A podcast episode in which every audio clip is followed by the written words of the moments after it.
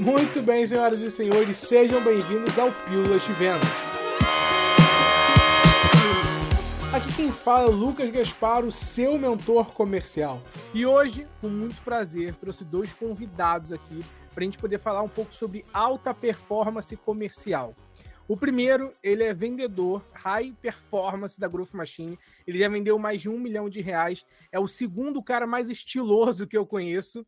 Com vocês, Carlos Alves. Muito prazer, Lucas. Muito prazer, Lucas. Já Eu não sei aí. outro convidado ainda, pô. Tá dando spoiler não, aí. Foi mal, pô. Me perdoe. Muito prazer, de verdade, cara. É uma honra muito grande estar podendo participar aqui, poder compartilhar um pouquinho, cara, de, de conversas com vocês de verdade, ó, um milhão já tá ficando antigo, tá? Tô quase batendo dois milhões, vamos para cima.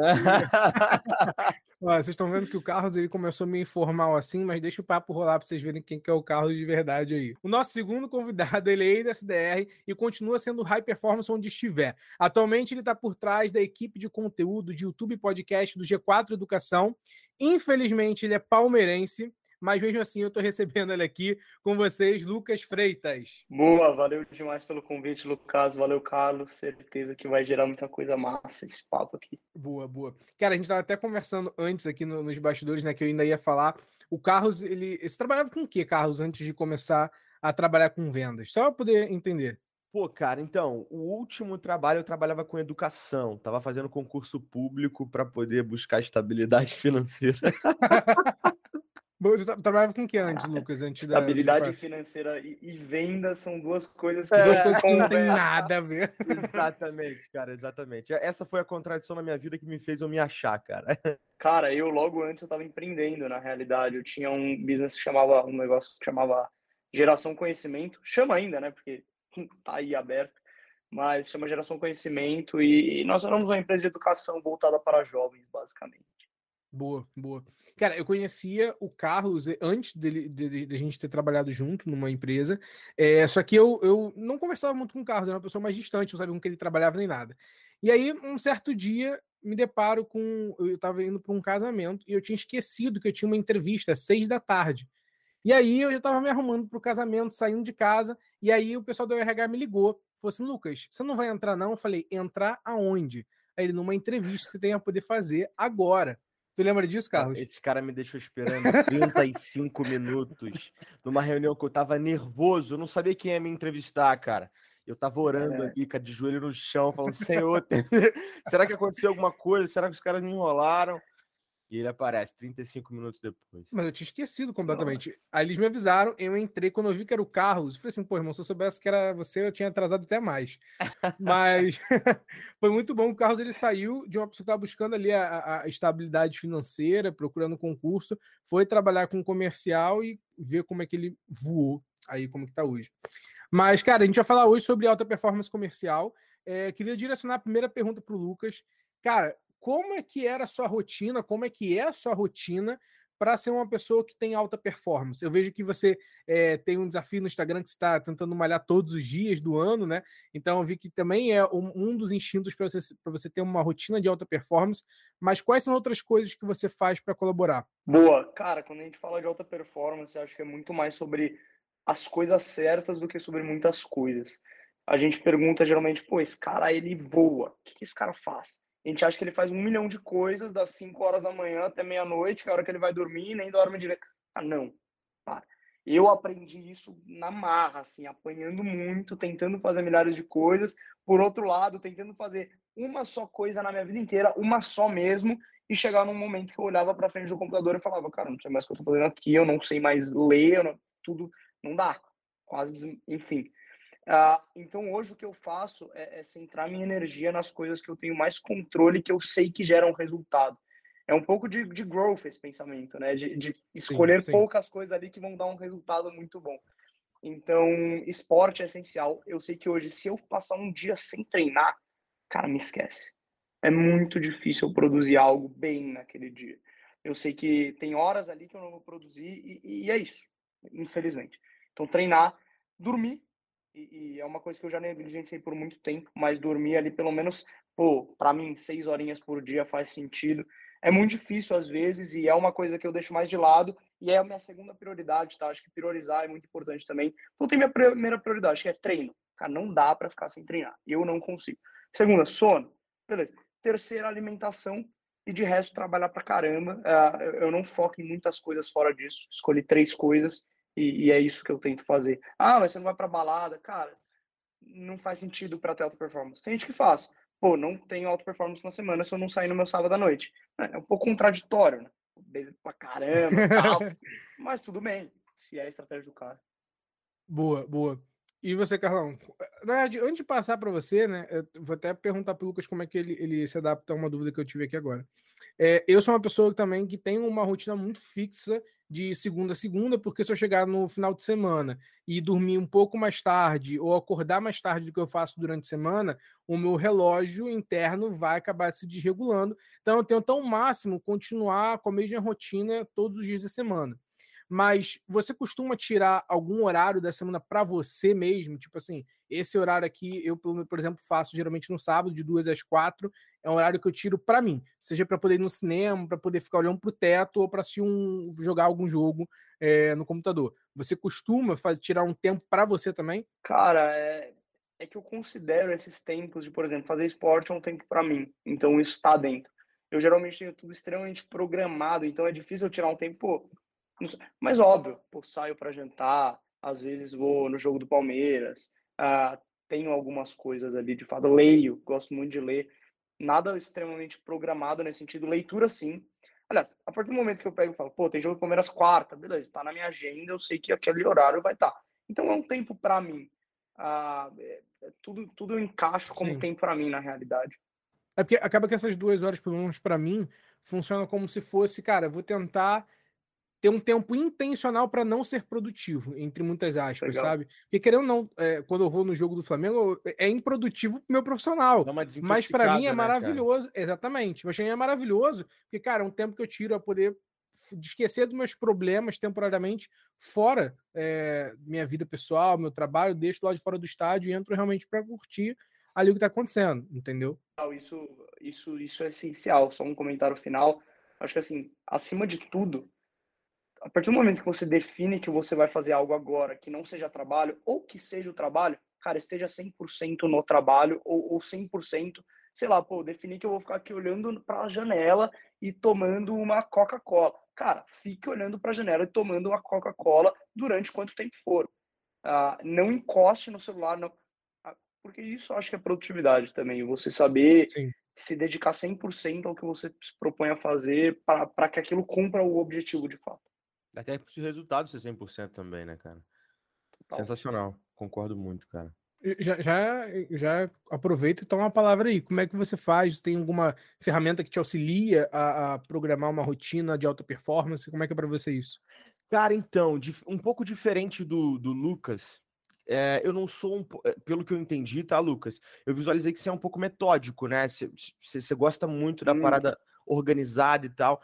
Eu, cara, sou um pouco inverso. Eu não sei até onde isso é bom e até onde isso é ruim. Eu só sei que existe prós e contras, independente de, de cada um dos dois. Mas, cara, é, eu sou um cara muito do aleatório. Eu amo fazer um, um, um eu amo sair, por exemplo, por um convite inesperado. Eu amo fazer uma reunião do nada que o cara pô, só tinha aquele horário e tudo mais. Só que assim, cara, eu acho que o grande segredo que pelo menos eu descobri, cara, que, que faz com que de fato eu mantenha uma alta performance, porque a parada não é você ser uma alta performance, né? É você manter, porque a gente nunca é, a gente está sendo, né?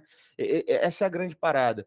E, pô, virou o mês, você tem um total de zero vendas, né? E aí você recomeça tudo de novo. E, pô, alta performance. Antes você era o rei, agora você era ninguém se você não vender nada, você não é um cara. O que o segredo que eu achei, cara, dentro de tudo isso para que eu para que eu mantesse esse, essa, essa alta performance, pelo menos aqui dentro da Growth Machine, na minha vida, é amar o que eu tô fazendo, sabe? E aí eu, eu assim, trazendo um pouco do que a gente estava falando quando o Lucas perguntou, né? Cara, o que, qual foi o teu último, o que, que você fazia antes de entrar na Growth, antes de fazer isso, entrar para o mundo das vendas, que é uma caixa de Pandora, né? Se abre, ah, meu Deus, né? E, cara, eu já fiz muita coisa assim na minha vida em relação a profissional. Já fui garçom, empreendi, tive marca de camisa. Foi aí que a gente o garçom, conheceu. eu não sabia que você tinha sido garçom, não. Ah, cara, 16 anos, pô. Caraca! Quero comprar um Vans. Pô, eu vou, caraca, vou trabalhar de garçom. Aí, pô, 50 reais por festa. E aí tu pega aquele dinheiro ali no fim do mês e compra a tua parada. E eu comecei a sentir esse gosto, assim, da recompensa, tá? E aí, cara, fui garçom, pô, trabalhei em lanchonete. Assim, olhando para toda a ponta profissional em relação à financeira, né? E aí, cara, quando eu comecei a, a, empreender, foi aí que meu jogo virou. Que foi quando eu comecei, a, eu criei minha marca de roupa, né? Que foi aonde você me conheceu, que você queria uh, me ajudar na estrutura comercial, e foi aí que a gente, de fato, começou a trocar uma ideia. E até que eu empreendi em imóveis, e aí eu achei a instabilidade financeira, onde eu consegui renda passiva e tudo mais. E até então, o que eu gostava era isso, eu não considerava como trabalho, era um hobby para mim. O que, que eu pensei? Vou empreender, que é o que eu gosto de fazer, e vou buscar uma estabilidade financeira no concurso público para ter uma, um dinheiro ali que me dê coragem para estar tá empreendendo, porque empreender, irmão, tem que ter muita coragem, Lucas. Tem, tem que ter o famoso pulo da fé, né? É, é traduzindo Lucas, é. português, porque é, é muito difícil a gente pisar sem olhar onde a gente está pisando, sabe? Quando a gente está empregado, ah, Lucas, beleza, a gente pode ser demitido no dia seguinte, mas quando a gente é CLT, a gente tem ali uma rescisão, a gente tem ali um auxílio, tudo para poder trazer essa estabilidade até a gente encontrar uma outra oportunidade. Mas agora, quando a gente está saindo para poder empreender e agora você deixou de ser um CLT, uma pessoa física e começou a se tornar uma PJ, aí realmente o bicho começa a pegar. Pô, cara, e, só o fato de você deitar, assim, olhando na, na, vista do colaborador, né? Só o fato de você deitar na tua cama, sabendo que tem uma galera ali, tem o CEO cuidando do negócio que você tá trabalhando, é uma tranquilidade. Agora, Sim. quando você é o, o CEO, CEO, CEO... Parada, irmão, tu deita na cama e fala, caraca, irmão, tem que resolver um monte de coisa amanhã, então isso, isso, isso dá um, um a mais. Não, e tem outra coisa também, só um comentário sobre isso, que, que eu ouvi outro dia do, do Max, da Max Milhas, que veio gravar com a gente podcast Extremos. Ele pegou e falou: Cara, ah, quando você está numa empresa, que você tem dificuldade com algo, você levanta a mão, pô, no, no último dos casos, seu chefe vai te ajudar. Ou, ou se você Verdade. for o CEO, o seu CEO, o seu sócio vai te ajudar. Vai falar, porra, é isso, ou até quem está embaixo de você. Tá? Ah, é mais complicado, mas geralmente você pede ajuda para cima. Quando você está empreendendo, bro, você não tem para quem levantar a mão. Você não tem onde pedir socorro. Aí tu começa a procurar grupo de mentoria, grupo de disso, daquilo. Mas, cara, é, é outra parada. No dia a dia não tem é. ninguém do teu lado que, que sabe mais do que você teoricamente. Tem pessoas, mas ah, não na hierarquia ali para você perguntar. Então. Não, e isso, isso quando tu não recebe um, pô, não disse que isso era maluquice, pô, para com isso. Vamos não, trabalho. Eu, eu lembro perfeito, perfeitamente quando eu tava falando com a minha mãe que eu ia sair de onde eu tava para poder começar a empreender e tinha três meses que eu tinha ido morar sozinho. E a mãe falou: Você é maluco? Você tá indo morar sozinho, com responsabilidade, tu cresceu, tá com conta para poder pagar e agora você quer empreender. Você não sabe o dia de amanhã. Ela falou pra caraca, porque você não espera mais um pouco, mais um ano? Eu falei, gente, mas ela não sabe quanto que um ano é muita coisa. Parece só 12 meses, mas é muita coisa. Então, eu, lembro que também pegou um pouco nisso. Hoje, ela já vê que eu tô com uma estabilidade, tem pessoas me ajudando, tenho, é, produzo conteúdo para internet, ela vê às vezes eu palestrando em algum lugar, e ela fala, pô, o Lucas está conseguindo seguir o caminho que ele queria seguir. Você não tem uma estabilidade fixa, sabe? Você tem ali seus clientes, beleza e tal, mas o que a gente chama de estável não existe. Não existe. Cara. Não existe. Na real, o estável como um todo, eu acredito que não existe. Sim. Mas se você for CLT, cara, nada impede no dia de amanhã rolar um código. O layoff da meta, a demissão em massa da meta. No é. Facebook rolou agora. Verdade. 11 mil pessoas. Cara, nada impede. Tá no Facebook, às vezes é um head lá, puto, entregando o resultado e é isso. Não existe corte, estabilidade. O corte de gasto, né, cara? E, e, e assim, cara, a, a partir do momento que que eu percebi que eu estava buscando algo só por uma estabilidade, e por muitas vezes falsa, né? E olhando ali para o concurso público como, ah, vai ser o meu pilar para eu poder empreender, eu comecei a perceber que, cara, por que, que eu não visualizo algo na área que eu gosto, né? E nesse momento, cara, tava tirando férias ali, 15 dias de férias na praia ali com um brother, e esse brother trabalhava na, na Growth Machine. E aí, cara, eu comecei a perguntar para ele sobre o que ele fazia. Eu falei, pô, cara, eu não acredito que você fala de negócios o dia inteiro. E eu sempre amei falar de business, negócios e empreender. E caraca, dá para fazer dinheiro com isso. E as pessoas ao meu redor nem todas curtiam isso, né? Sempre achavam, caraca, cara, só fala disso. Pô, chatão. Cara, até que eu apliquei na Growth, encontrei o Lucas lá dentro. E, cara, aí eu me achei, aí eu, cara, cara, desisti de tudo. Até fui chamado, você acredita, cara? Fui chamado pro, pro, pro concurso que eu tava prestando, passei e tudo mais. Só que eu já tinha me encontrado, já tava, cara, financeiramente melhor do que o concurso me proporcionaria e muito feliz com, com tudo que eu tava desenvolvendo e, e, e estruturando em relação a conhecimento, em relação à profissão e falando de negócios o dia inteiro e sem deixar de empreender. Isso foi incrível. Isso é animal. Só um comentário. Quando a gente fala de estabilidade, acho muito legal se a gente aliar isso ao, ao dia a dia no time comercial, seja você um vendedor, um closer, um pré-vendedor, ou, ou, coordenador, head, diretor comercial, enfim. Se a gente aliar isso e a alta performance em venda, em vendas, eu chego a uma conclusão muito clara que é assim: vocês já têm sido vendedores, eu também, uh, todo mês, como o Carlos falou no começo, dado dia 1, você está zerado. Ou seja, não existe estabilidade em vendas, isso é claro. É. E, cara, as, as pessoas elas ainda buscam isso, mas elas não entendem que, assim, se você. Acredito que quanto mais você busca a estabilidade, principalmente em vendas, você está indo completamente no contracaminho da alta performance porque muitas vezes você para de focar nas coisas que te faziam. Às vezes é, é, muito, muito comum isso. Você vê um cara que ele foi o melhor vendedor da empresa por, sei lá, seis meses. Pô, o cara porrando todo mês, batia mais vezes que todo mundo, e é isso, premiação, e o cara. Aí o cara para. Aí o cara perde um mês. Puta. Beleza, um mês normal, normal, normal, muito normal o vendedor ele ter momentos ruins. Toda carreira tem. Por que, que vendas, que é a mais, uma das mais suscetíveis a ter, não vai ter? Sim. Normal. Aí dá o segundo mês, depois que o cara foi mal. Aí ele vai mal de novo. Aí começa a agir aqui. Porque vendas é muito mais cabeça do que qualquer outra coisa, Real. na minha visão. Muito. Aí começa a agir. Aí as coisas que o cara fazia nos seis meses que ele foi o pica, ele para de fazer. Porque ele acha que ele não é mais bom e a cabeça dele começa a se auto-sabotar e ele não sabe o que aconteceu. Ele fala, pô, fiquei ruim, sendo que ele nem tá percebendo que o que ele fazia ele não faz mais. Então, esse ponto da estabilidade é muito complexa e ela tá completamente ligada à alta performance, na minha visão. E é uma parada que eu aprendi recentemente e tenho tentado não mais me auto-sabotar com isso, que é o que gera na gente medo e insegurança, não é o julgamento das outras pessoas, é um medo das outras pessoas encontrarem onde você se julga, onde você se auto-sabota. Então, assim, o maior medo da gente é a gente estar tá ali vendendo e a pessoa, fala, a pessoa, na cabeça dela, está pensando, caramba, ela, ela sabe que eu não sei negociar. Não é isso, né? Ela não sabe que você não sabe negociar. Na cabeça dela, tem aquela pergunta que eu não sei responder. E aí você fica nervoso para aquela pergunta que nem está na cabeça dela que você não sabe responder.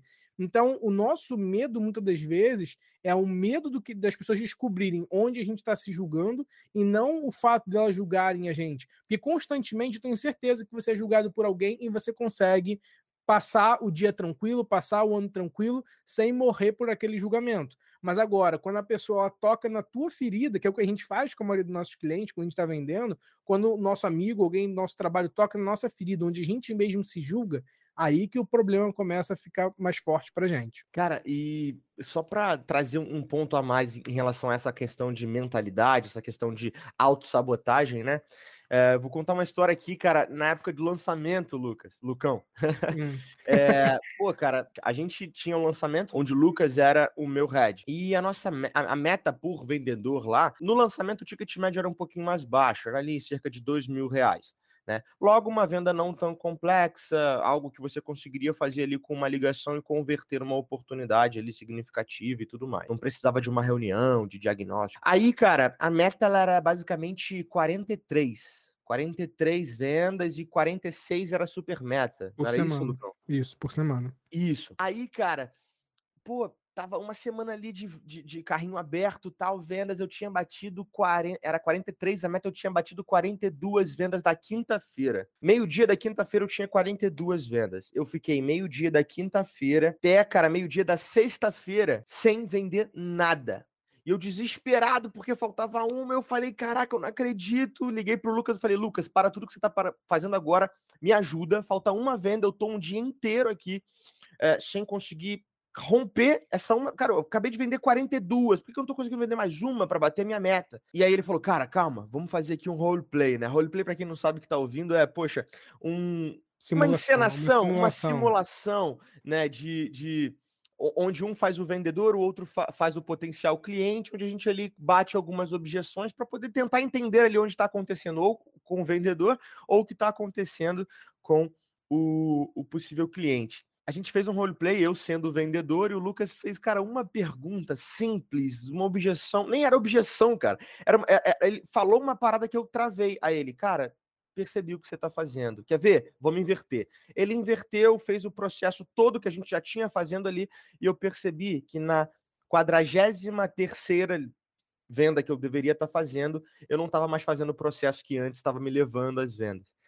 E aí eu percebi que, cara, eu estava me sabotando por nervosismo, por ansiedade de chegar na venda logo. Então eu deixava um pouquinho de ser consultivo, deixava de aplicar até o spin selling mesmo, deixava de fazer. Eu ia de situação para produto, eu deixava de, de, entender o problema, deixava de implicar ali um pouquinho. Cara, a partir desse momento, que, cara, 15 minutos foi bem rápido, eu. Caraca, eu não acredito que eu estava com os olhos fechados para isso algo simples que estava me sabotando ali, que era algo que eu não tinha percebido, completamente emocional. A partir dessa call, eu fechei cinco de uma vez, cara. você ter, é uma parada absurda e bati foi super meta bem... no primeiro mês de venda, assim, foi uma parada que, que me motivou bastante. Mas, cara, só confirmando o que o Lucas falou a respeito de ah, o problema está aqui dentro da cabeça, não, não problema, né, mas a força da, quando se trata de vendas e complementando também o Lucas a respeito da autossabotagem.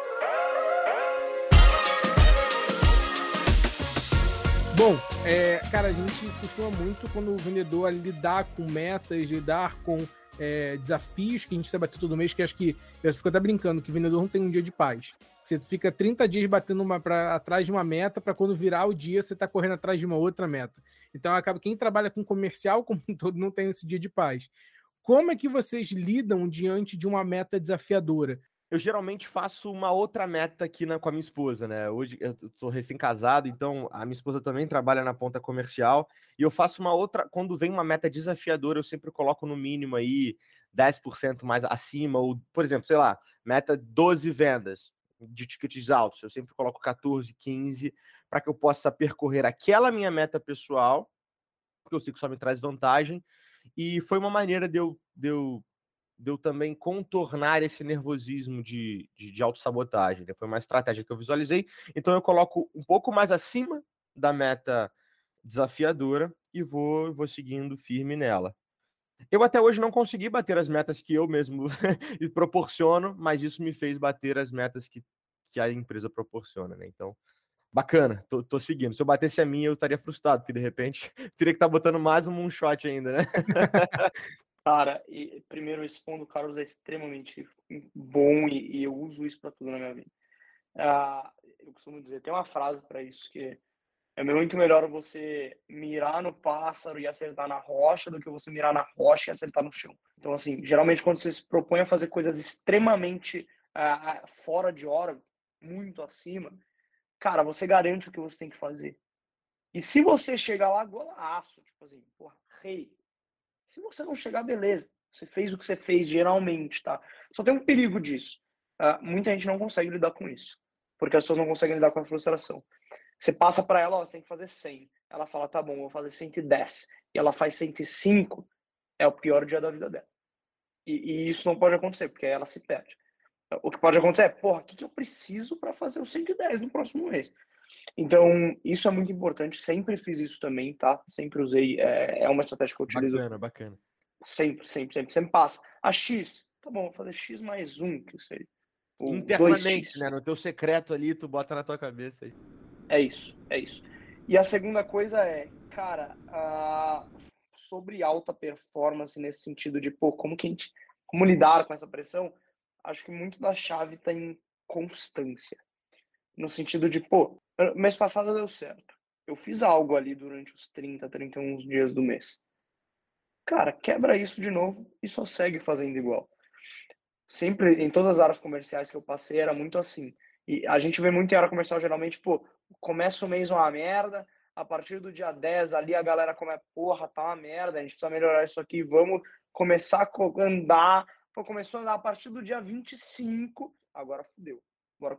Muita área comercial é assim eu sempre me blindei contra isso como, cara, se no dia 30 eu vou trabalhar até meia-noite, então eu vou trabalhar até meia-noite todos os dias. Ou, ok, se no dia 30 eu vou trabalhar até meia-noite, é um dia que a gente trabalha mais, ali 29, 30, beleza. Então nos outros dias eu vou trabalhar até as 10, vai, eu garanto. Mas eu não vou trabalhar até as 4 da tarde. Eu não vou fazer metade das ligações que eu faria. Mas no dia 30 eu vou meter 300 ligações, porra, nos outros eu vou meter 250, no mínimo. Tá? Então você ter essa constância é extremamente importante, é, é o que as pessoas não conseguem ter. As pessoas não conseguem lidar com constância na vida. As pessoas vivem uma vida de altos e baixos e é isso que traz a, porra, a frustração, a falta de resultado, porque não tem rotina, não tem hábito, não tem ritual. Cara, constância. É, até mesmo a gente trazendo para uma realidade, para o pessoal ficar mais. É, entender melhor o cenário. Quando você está correndo numa reta onde é linear, onde você não tem muitos é, morros ou algo do tipo, você consegue manter uma constância, você cansa menos, você consegue chegar onde você quer chegar, muitas vezes é mais rápido. Agora, vai num percurso onde tem que subir e descer montanha pra caraca, geralmente trilha acontece isso, você vai cansar muito mais. Por quê? Quando você tem algo que é mais contínuo, que tem uma constância, assim como o Lucas falou, você consegue ir melhor, você consegue se cansar menos, ter novas estratégias, replicar o que você fez no mês passado, quando ele falou, eu costumava muito olhar as reuniões de sucesso que eu tive, na época eu era vendedor. Então eu analisava as ligações, as reuniões e via, cara, eu fiz isso aqui que funcionou. Então, peraí, eu tenho que começar a colocar, acrescentar isso aqui no meu processo. É, a, a, frustração, como lidar com essa frustração de meta, eu teve uma vez que eu, eu quando era é, bem criança, tinha uma amiga minha que a gente voltava junto da escola, é, tinha um ônibus que buscava a gente na escola, deixava em casa, e eu lembro que toda vez que ela tinha uma nota baixa, ela ia pro ônibus chorando. Eu lembro disso claramente, toda vez, toda vez, toda vez. Só que teve um dia que para assim, foi, foi um dia que todo mundo zoou ela e ela chorou mais ainda, coitada. Ela chegou e começou a chorar, chorar, minha mãe vai me bater, eu vou ficar de castigo, não sei o quê, como é que o professor fez isso comigo e tal. A nota que ela tinha tirado foi 9. E ela começou a chorar porque ela queria ter tirado. Se eu tirei 9, tinha que ter tirado 10. É a pessoa que não se contentou com. Não, não, não ficou satisfeita com o resultado que gerou. Não foi um 10, beleza, mas ela chegou numa nota boa, ela foi acima da média. Então, muitas vezes você não vai conseguir bater a sua super meta, mas, cara, você bateu a sua meta, você pode ficar satisfeito com o que aconteceu naquele mês e como é que você pode melhorar no mês que vem para poder bater a sua super meta, para poder crescer, evoluir, assim mesmo ser promovido até liderança, depende para onde você quer construir a sua carreira. Boa, cara, concordo. E eu nem acho errado. Pô, putz, queria tirar 10. Cara, beleza, vai Sim. tira a porra do 10 no próximo mês. Mas assim, é... existe referência, né? Existe o, o, o que é, o que pode ser e o que deveria ter sido. Cara, sempre tem que ficar acima. Você tem que, sempre tem que lidar com o que é, fatos. Fatos existem para serem, para, para serem digeridos e você precisa lidar com os fatos. Qualquer coisa fora disso é ou planejamento ou alucinação, quando a gente fala de futuro, ou revisão, que é no passado. É, na minha visão, é, é, um pouco disso. Só que assim, é, se você lida no que deveria ter sido, porque você fez menos, geralmente. Sim. Agora, o que pode ser, nunca tem um limite ali. Uh, você tem que olhar para aquilo, só que não, porra, poderia ter sido, não fiz, que merda. Não, cara. É que merda, talvez, é para você, se o teu objetivo é muito acima, é que merda. Pode olhar como que merda. Mas a partir do momento que você olha como que merda, você vai e traça um plano para chegar lá. Outra coisa para lidar com pressão de vendas que eu sempre fiz e funciona muito é, é, é, o tal do lidar com fazer sua meta MTD, que a gente fala, né? Month to date, ou seja, é, X, 100 no final do mês. Cara, quanto que eu preciso fazer cada dia para chegar lá? Sim. Isso você tem que ter muito claro. É, é, algo extremamente simples, mas faz muito sentido. E geralmente as pessoas elas se frustram aí. Quando a gente fala de meta de vida, por exemplo, vamos supor que, pô, eu com 40 anos quero ter um milhão de reais na conta. Beleza. Cara, se eu tenho zero hoje, eu vou olhar e falar, fodeu. Isso, um milhão, brother. Onde que eu, tenho zero? Tipo assim, que isso, cara? Beleza, mas, pô, eu tenho 20. Eu falei quantos anos? 40. Vamos supor que eu tenho 30. Tá? Eu tenho 10 anos. Tá, se eu quero um milhão por 10 anos, é 100 mil por ano. Beleza. Putz, se eu quebro por mês, é ali perto dos 9 mil, 8 mil reais, 8 mil e pouco. Fica muito mais factível. Porque isso está muito, muito ligado ao incentivo que a pessoa tem, né, cara, de, de avançar, seja em vendas, seja de fato em juntar grana e tudo mais, cara. E mais uma vez eu volto no ponto em respeito de fazer o que gosta, né, cara? Eu tenho certeza que, pô, eu, na minha adolescência e, pô, na minha visão de trabalho que eu, que eu entendia, E, pô, meus trabalhos de garçom, festas e tudo mais eram todos finais de semana, né? E eu depois eu saí disso com a visão de eu não quero mais trabalhar final de semana, porque eu visualizava o trabalho como algo ruim. E aí quando eu me encontrei, né, e esse é o meu exemplo, final de semana é um dia incrível, e que é um dia muito mais tranquilo da semana para que a gente produza, né? Eu tenho certeza que cada um de vocês trabalha sábado tranquilão, né? Feliz, porque sabe o que está fazendo e está feliz porque está produzindo algo que vocês gostam, né? E assim, cara, é, é uma provocação que eu sempre converso quando eu converso com as pessoas a respeito que estão tentando se achar ou estão em crise onde elas estão, sejam trabalhando ou onde estão buscando, a maioria, a maioria dos casos, cara, é porque não estão fazendo o que gosta ou não visualizaram pontos positivos do que estão fazendo. E é muito do que vocês falaram agora também, né? Tipo, pô, é o que merda, é o que merda, mas será que é uma merda grandona mesmo? Pô, desse zero, você poderia estar tá fazendo ali. Como é que você pode fazer, então, um? Pô, a caminhada de mil passos começa com um passinho só, né? Então, é, é muito isso, cara. Então, é, eu sempre trago essa provocação, cara. Ou busca algo que você goste, ou, ou busque coisas que você gosta do que você está fazendo, né? Porque eu sempre costumo dizer, cara, que, que o processo não é legal para todo mundo. Na verdade, não é legal para ninguém o processo completo. Pô, eu sei lá, tô com uma viagem marcada para Cancún. Pô, incrível, viagem legal pra caraca e tal, mas tem que tirar passaporte, tem que converter moeda, tem que comprar mala, tem, tem que fazer uma série de coisas que eu não quero mas eu vou deixar de fazer essas coisas que, poxa, me geram uh, uh, uh, e vou deixar de alcançar o que eu gosto dentro desse objetivo que seria esse. Então, é, é muito isso, cara, só para complementar um pouquinho do que eu visualizo. Boa. Cara, tem um livro, é, é, acho que é Hábitos, Hábitos Atômicos, se não me engano nome do livro, que ele fala sobre que o nosso grande erro é a gente começar pela meta. Só que a gente não deve começar pela meta, sabe? O livro ele fala que para a gente poder conseguir chegar no hábito, a gente começa pela identidade. Então, você não quer perder 10 quilos, você quer ficar mais saudável. Você não quer ir lá e, e, e ler um livro inteiro, você quer agregar mais conhecimento. E foi muito o que aconteceu comigo no passado, sabe? Eu comecei a trabalhar na área do comercial em 2019. Em 2019 não entendia nada o que, que era pré-vendas, o que, que era vendas, o que, que era B2B. Para mim era o cúmulo da palavra, não entendia nada. E eu fui aprendendo, fui estudando, e chegou num certo nível que eu comecei a estudar mais, aprender mais. Tinha dia que eu ia dormir uma, duas da manhã estudando, tenho acordar no dia seguinte, sete, é, oito da manhã. Por quê? Porque eu tinha que adquirir mais conhecimento para transformar outras vidas. Então, a minha identidade não estava em querer não, não é errado você querer ser mais inteligente, você querer ser mais rico, isso é bom, mas isso ficou como uma consequência do eu querer transformar vidas, do querer passar mais conteúdo para as pessoas, e foi o que aconteceu muito com o Carlos. O Carlos veio para a área comercial, ensinei o que tinha que ensinar, o cara tá voando hoje aí, tá milionário já, entendeu?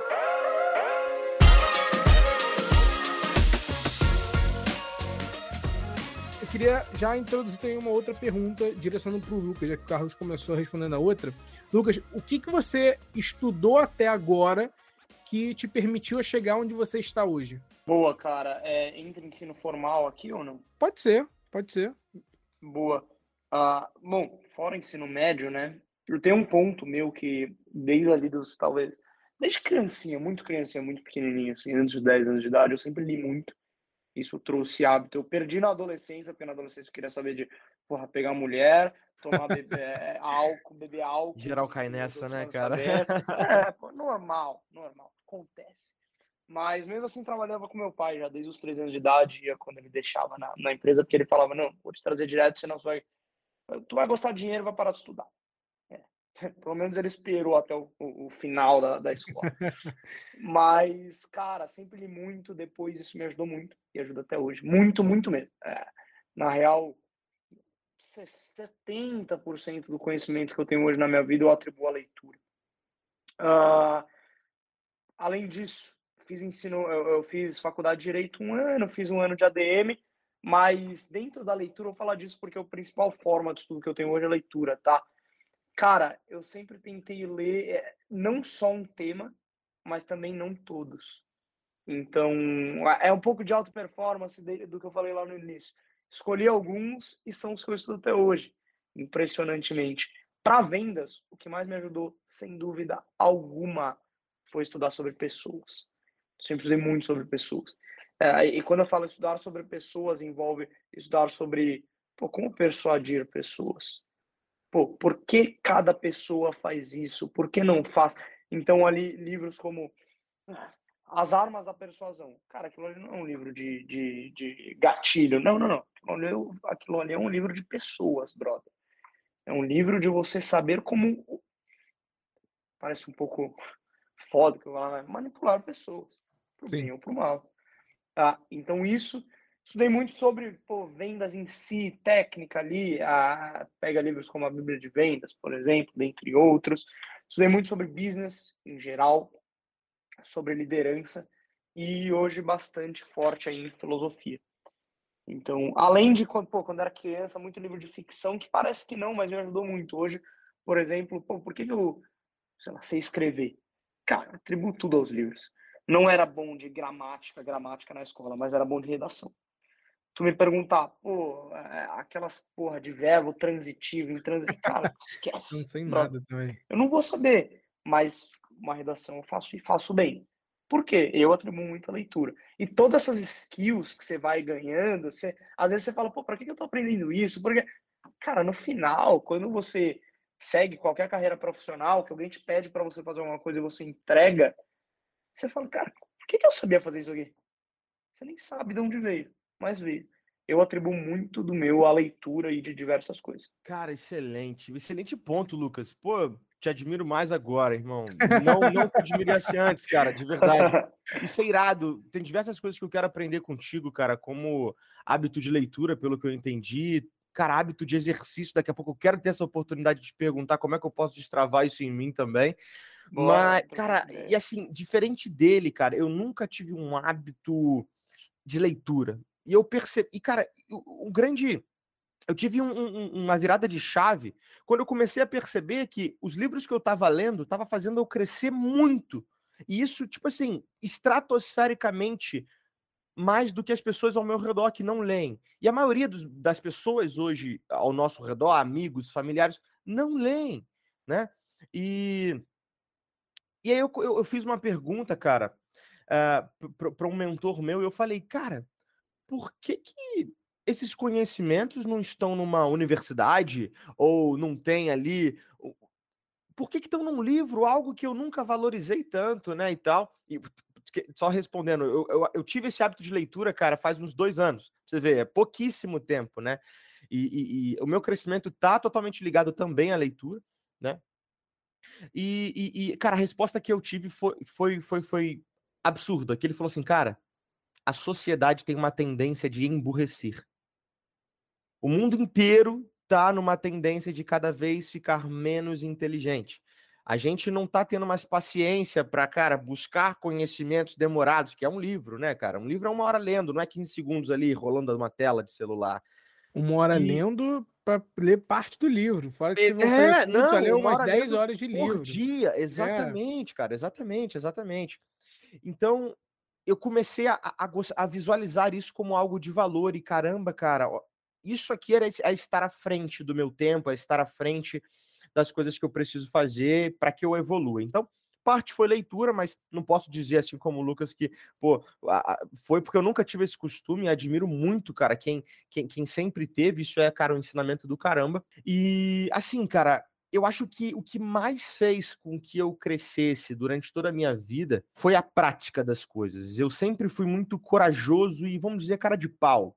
Meu, meu pai, cara, eu era criancinha, ele pegou um caminho, a gente tinha um coqueiro em casa, e ele foi, subiu no coqueiro, pegou todos os cocos do coqueiro, botou num carrinho de mão, levou para frente da nossa casa e falou: agora grita aí, coco um real. E assim começou a minha carreira de vendedor, sacanagem. No livro, escrevendo isso. Eu não sei, é, é, um pouco do que o Lucas também falou, né? Ele falou assim, irmão, nem sei de onde vem algumas coisas, mas eu sei que algumas coisas que eu passei na minha vida forjaram o Carlos de hoje. Então eu acho que foi muita prática, assim, eu sempre tive muito na frente ali das coisas, nunca, nunca fiquei, é, sempre tive muita prática das coisas, sempre tive muita coragem de fazer, mesmo sem saber o que eu ia fazer, né? E, pô, as primeiras reuniões, Lucas, pô, quando Lucas, eu não sei o que fazer. Não, tá tranquilo, liga a câmera, faz um rapó e, e, e, cara, foi muito isso, sabe? A prática fez com que eu gerasse muito conhecimento, né? Porque aí eu, eu ia no, no teste e erro, né? Eu ia fazendo, caraca, não ficou legal, ia, ia otimizando, então o excesso de, de prática, e aí eu lapidei com leitura, cara. Porque aí eu comecei a entender o porquê que eu fazia aquilo e o porquê que. Então, basicamente, a leitura veio depois confirmando todas as outras coisas que eu fazia na prática. E, ah, então é por isso, caramba, se eu soubesse disso naquela época, eu faria melhor isso e tudo mais. E aí eu fui otimizando tudo isso. Cara, tem uma outra coisa que eu também utilizo muito e eu quero comentar o ponto do Carlos, tá? Por que eu falei só de livros? Porque eu sempre parto do pressuposto em vendas, eu utilizava muito isso, foi um ensinamento do meu, meu primeiro head. Ele falou, cara, a gente sempre tem partido do pressuposto que o ser humano é preguiçoso. Porque é. Então, se a gente dá muitas coisas para as pessoas, elas não vão pegar. Sinceramente, dá uma. Ah, porra, é, esse produto aqui é 10 mil reais. Cara, você não tem como pagar em Pix 12 vezes, em boleto, em cartão. Não, não. É o Pix ou uma vez. O que, que você quer? Ah, mas não dá. Ah, tá. Então a gente pode ver. Mas não, cara, duas opções no máximo e restrito. Então por isso que eu falei só livro. Mas uma outra coisa que eu utilizo muito, que as pessoas subestimam, é uh, observação. Tá? Observação do redor das pessoas. Então, muitas vezes no trabalho mesmo, eu tô aqui trabalhando, aparece uma pessoa do meu lado que eu acho foda, assim, pra caralho. Cara, eu tiro um fonezinho, só ouço.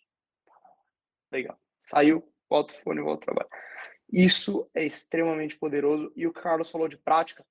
Por mais que eu atribua muito a livros, quando eu pego na minha vida para ver, cara, de, sei lá, passo dormindo seis horas no dia, sobram 18, de 18 horas no meu dia, eu nunca passei mais de duas delas só lendo.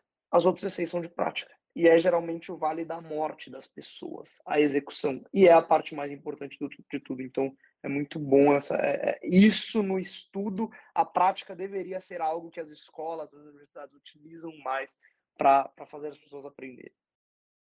Boa, e assim, até mesmo complementando, né, eu acredito também que existem existam outras fontes também de, de aprendizado. Eu vou dar o meu próprio exemplo. Ano passado, eu li aproximadamente três livros por mês. É, e esse ano eu não consegui ler três livros por mês. Eu li, sei lá, dois livros, tem mês que eu li um, mas eu gastei muito mais tempo assistindo cursos, indo para mais mentorias, indo para mais eventos, buscando, fazendo um benchmark com outras empresas. Então, em nenhum momento eu parei de estudar, eu só mudei a forma que eu estava captando novas informações e estudando. Então, então é muito importante você entender, porque às vezes você está lendo livro e está lendo, mas não está captando nada, não está entendendo nada. E aí você fala, pô, eu li 15 livros, tá, mas o que você lembra desses 15? Não lembro nada. Então não adianta você ter lido, você perdeu o seu tempo em vez de ter ganhado. Agora, quando você encontra a sua maneira de ganhar conhecimento, de adquirir conhecimento, investe nela, essa é a maneira certa de você conseguir chegar onde você quer chegar, na sua alta performance e assim por diante. E eu lembro que essa parte de você observar a pessoa, eu lembro que eu também comecei vendendo por lançamento e era um grupo é, de quatro, cinco pessoas vendendo lançamento que a gente diz, tá? Para quem está escutando, é lançamento de novos cursos, infoprodutos, mentorias, é, que a gente vê muito acontecendo na internet. E aí, lá em 2020, quando eu comecei a trabalhar com essa parte de ligação, eu tinha também vendido um dia, dois, um terceiro dia não vendi nada. No quarto dia estava quase não vendendo nada, estava chegando no parte da tarde, não tinha vendido nada. Aí eu parei do lado de um amigo meu e falei, cara, é, liga para uns três clientes e faz aí, deixa eu só ver o que está fazendo. Vai e faz. Ele foi, fez, eu entendi onde eu estava errando, voltei, fiz mais algumas ligações, no final do dia eu consegui vender. Então, assim, a parte de você observar o que as pessoas têm feito é muito importante, sabe? Eu acredito que é, o sucesso ele deixa rastros. Então, se uma pessoa ela está performando, ela está indo bem, você tem que procurar essa pessoa na sua empresa e não olhar como uma pessoa que está competindo com você. E nem você que está indo bem, olhar que os outros que estão indo mal estão competindo. A gente tem que ter a colaboratividade. Você ajudar as pessoas que estão indo mal, as pessoas que estão indo mal, conseguir procurar quem está indo bem para poder conseguir todo mundo bater meta, a empresa crescer. Porque quanto a empresa cresce, você vai gerando mais oportunidades, você vai conseguir chegar onde você quer chegar, até mesmo sendo promovido para seguir a sua carreira como um todo.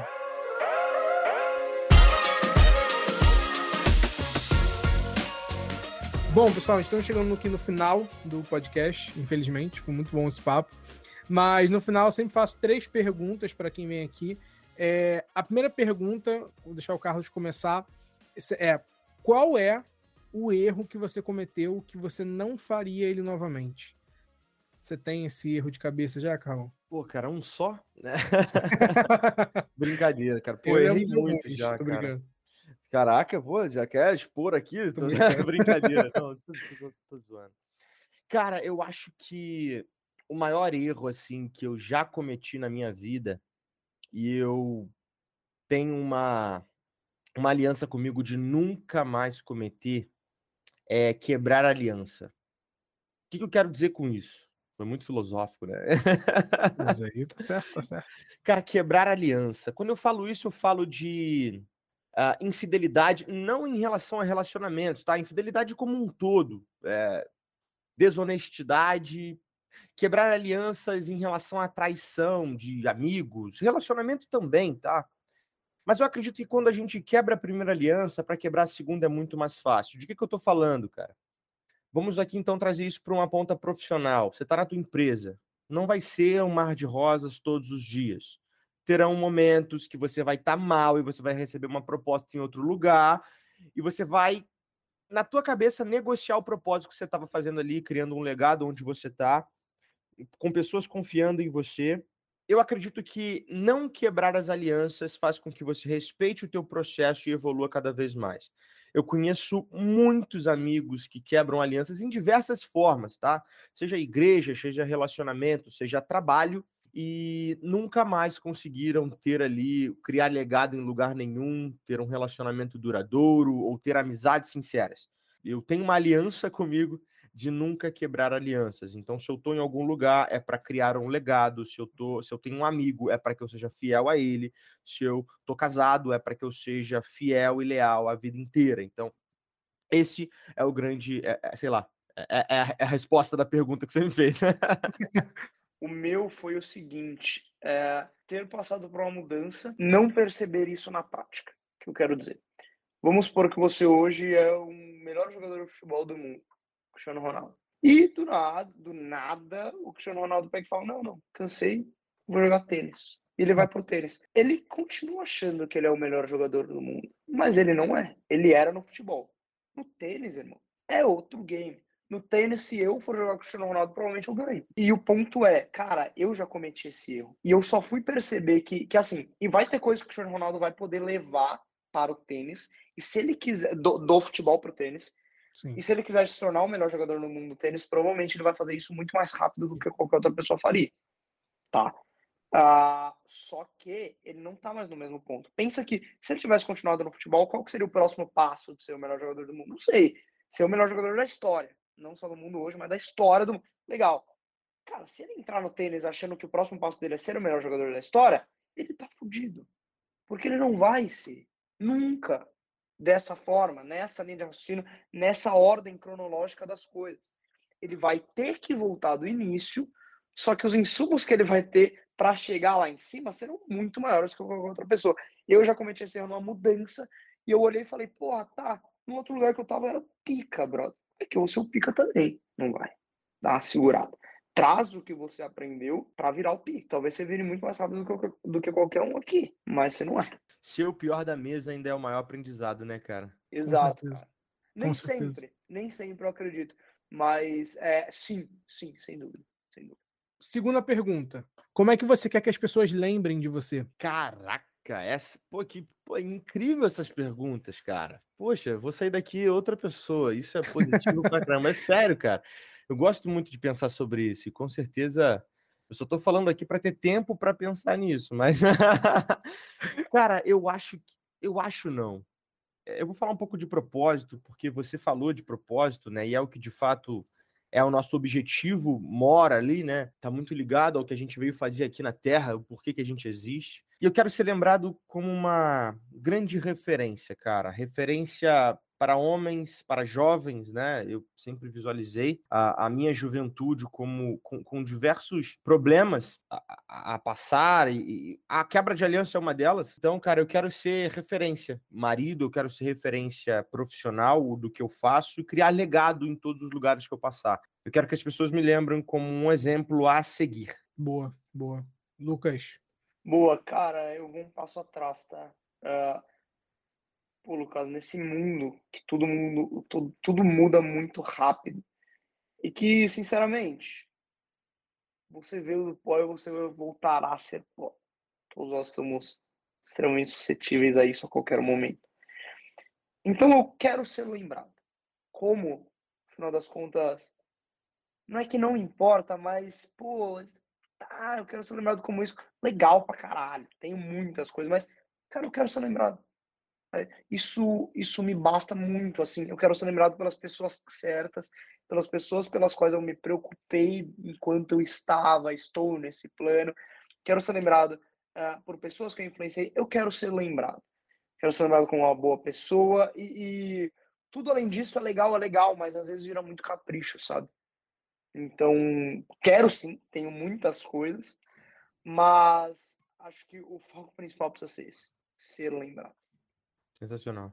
Boa, boa. E Lucas, qual que é a dica que você daria para quem está entrando ou para quem já está na área comercial? Ou até mesmo para quem quer transitar de carreira, que foi um pouco do que você fez recentemente. Qual dica você daria para quem está escutando a gente hoje? Boa. É... Dica para transitar é um pouco mais complicada, porque, cara, minha transição foi, foi, foi interessante, né? Não fui eu que corri atrás, eu amava a hora conversar, eu gosto até hoje. Foi um convite, então, bom, foi bem interessante, mas foi eu só recebi o convite porque eu não era uma pessoa unidisciplinar, então a única coisa que eu sabia fazer na vida não era vendas. Eu tinha outras skills, isso me ajudou muito. Então, uma dica nesse sentido é, pô, procurem fazer de tudo um pouco enquanto vocês podem. Uh, tenham uma coisa, um foco, pô, você precisa ganhar dinheiro, mas procurem fazer outras coisas. É legal, experimentem. Não custa, custa algo sempre, nada, nem, não existe almoço grátis, mas, cara, provem. Para quem está entrando em vendas, ah, a dica é, cara, procurem acima de tudo resiliência. E, e, acho que durante todo esse papo, grande parte dele, eu fui um pouco mais para cima nas ideias e busquei uma visão mais estratégica do todo. Agora eu vou ser mais específico. Venda resiliência. Procura isso. Acima de qualquer coisa inicialmente, porque sem resiliência sua carreira provavelmente vai acabar extremamente rápido, mais rápido do que você quer. Pô, cara, que isso foi. Realmente, a resiliência é um dos pontos mais importantes. Resiliência é o, é o, é o poder de que você está passando por alguma tribulação, por algum momento complicado, mas você não deixar aquilo te abalar ao ponto de prejudicar os seus resultados, né? Então, e para quem trabalha com comercial, isso é muito importante. Foi aquilo que eu comentei no, no, início, né? Passou 30 dias, 31 dias, você bateu aquela meta. No dia seguinte, você tem que correr atrás de uma outra meta. Depois de mais 30, 31 dias, outra meta, e assim por diante. E não só bater meta atrás de meta, mas é você evoluir profissionalmente, é você conquistar um novo cargo, um novo passo, é você conseguir se mostrar que você pode ser capaz de ir além e assim por diante. Carlão, e você? O que, que você.